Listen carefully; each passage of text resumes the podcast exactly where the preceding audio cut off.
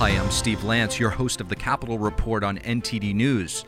If you have not done so yet, please hit that subscribe button to stay up to date with all of the latest news coming out of the nation's capital and beyond. And the crisis on the southern border is growing beyond a partisan divide.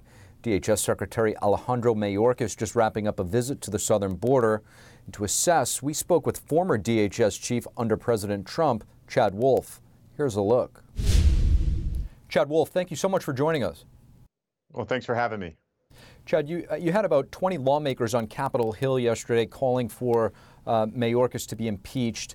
Uh, this while he's on the border meeting with Border Patrol. What about Mayorkas's border policy do you think needs to be addressed uh, to change the crisis at the border?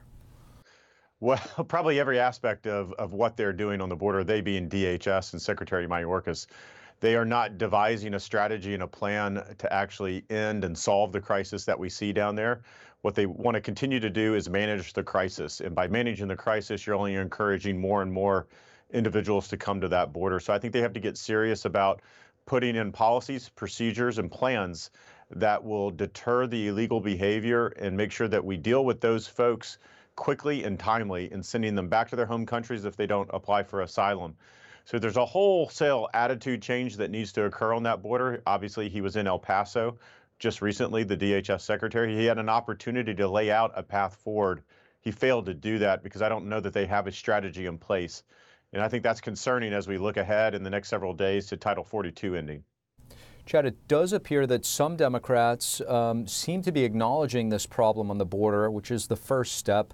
Uh, you even have Governor Newsom of California saying ending Title 42 could be uh, catastrophic. Uh, do you see a pathway for a bipartisan solution? Well, I, I, hope there's some bipartisan support. I think it's interesting that most Democrats, including uh, Governor Newsom and others, don't want Title 42 to go away because, in, in, in, in a strange sense of the word, Title 42 is the only thing that's really kept the wraps on um, on how explosive the border could be. So I think they understand that. But what I would say is all the policies that were torn down on, on day one and week one and month one of this administration all contributed to the crisis that we're seeing today.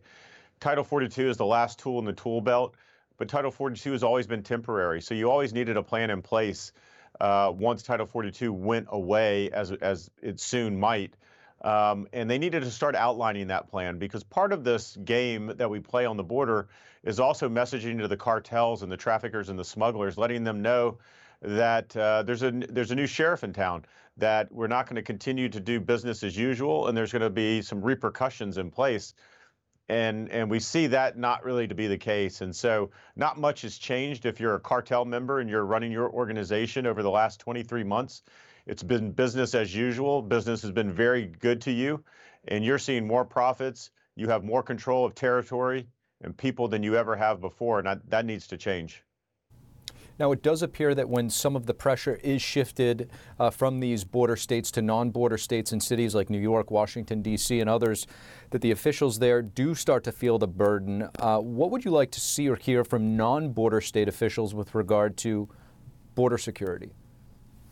Well, I think it's interesting, right? It's, it's, it only uh, they only talk when it when it impacts them personally. I think what they need to understand is every city, every community in this country is a border town and a border community because what comes across that border, whether it's illegal narcotics, it's weapons, it's human trafficking, it does not stay along the border. It doesn't stay in El Paso or McAllen, Texas or Yuma, Arizona. It goes into communities all across this country. So you may not be on the border, you may not be a border state or a border city or a border town, but it, it does impact you. And so making sure that there is some uh, that we're securing that border. There's some orderly process to it. It impacts your communities. So this is why it's, it's critically important that Americans care about this.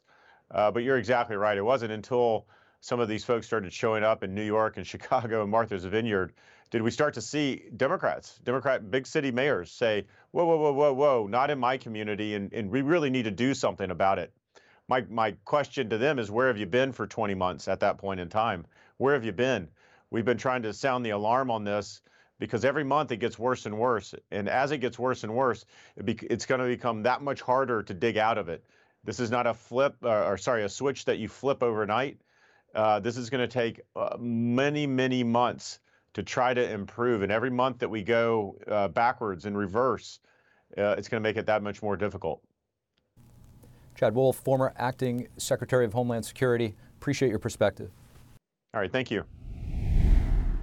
To assess the steps Congress has taken to curb the Chinese linked social media app TikTok, joining us next is founder and CEO of a new web browser called Tusk, Jeff Bermant.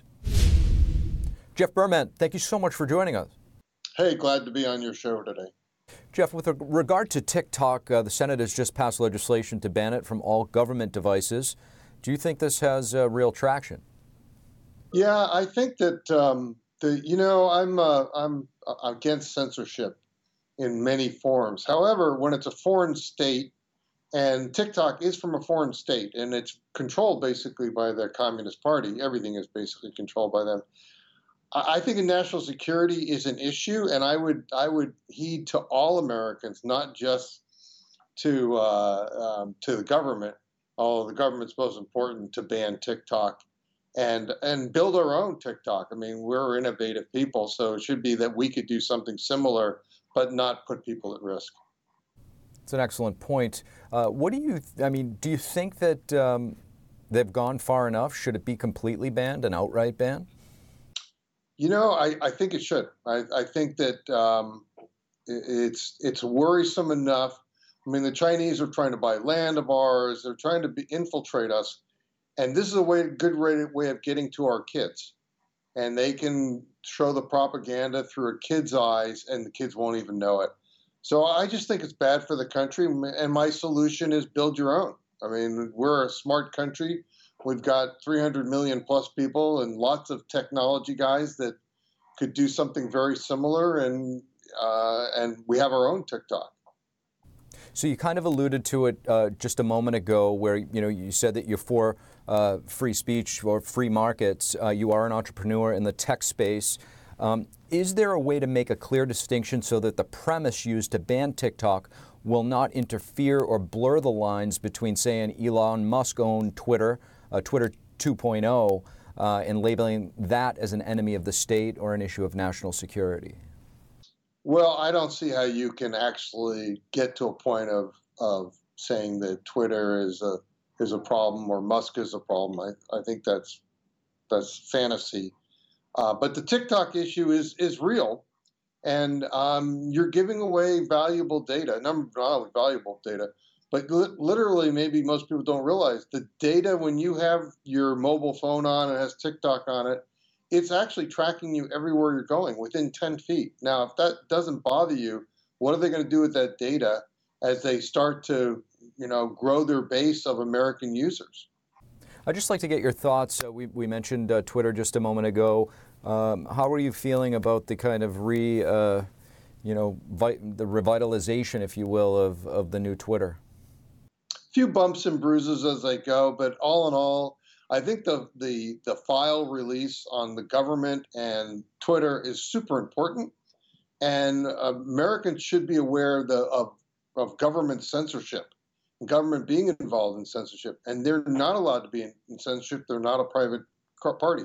So uh, I think you know I give 98% to Musk. There's a few you know counter things that need to get uh, figured out. But he's he's taken the company a long way already. Jeff Bermant, really appreciate you joining us. Sure, happy to be with you. I just want to thank everybody for listening to this episode. If you enjoy our content, please leave us a rating and a review, as it really goes a long way in helping us spread the truth. Until next time, I'm your host, Steve Lance at NTD, and we'll see you soon.